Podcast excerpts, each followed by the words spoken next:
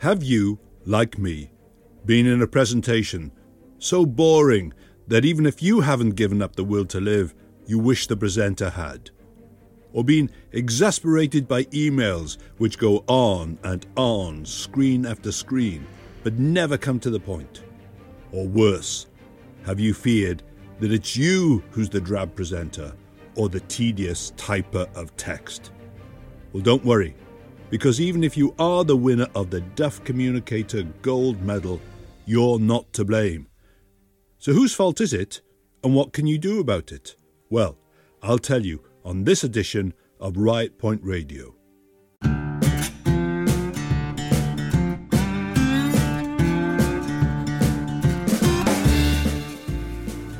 Welcome to Riot Point Radio.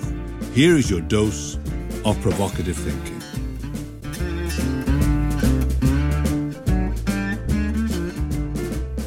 So, who's to blame if you're a poor communicator?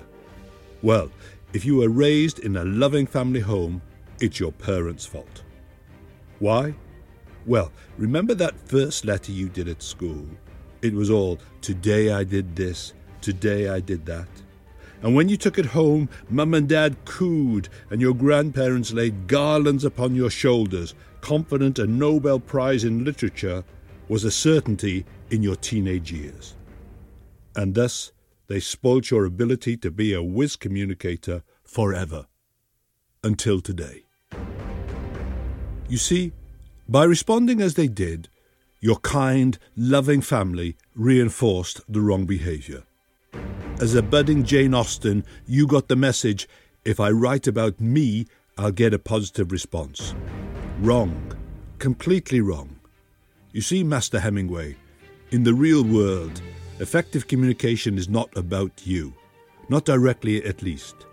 It's about them, your audience, and it holds true whether your audience are customers, colleagues, or family members.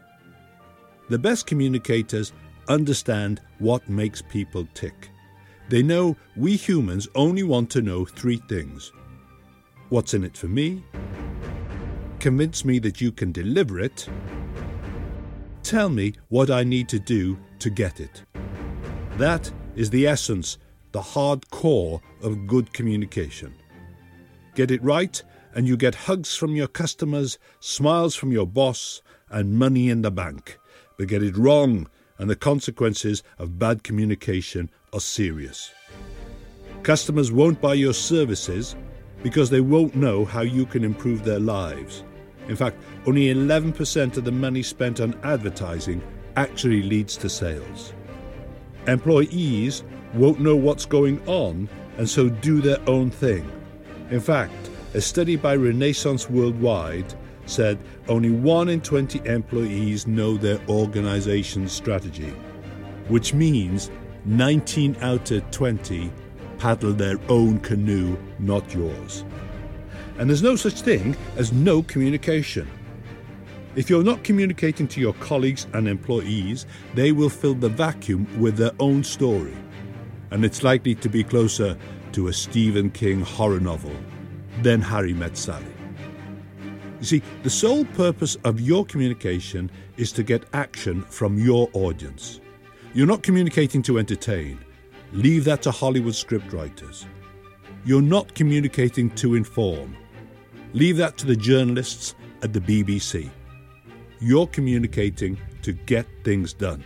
And if you're successful, your communication leads to physical action, not feelings. And for this, you don't need to be a great orator like Cicero or Churchill or Lincoln. And you don't need to be the world's best, most powerful, punchy writer.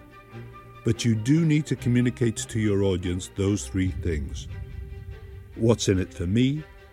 Convince me you can deliver it tell me what I need to do to get it. So, who are the best communicators that get folks to take action? Well, you can find out in two ways.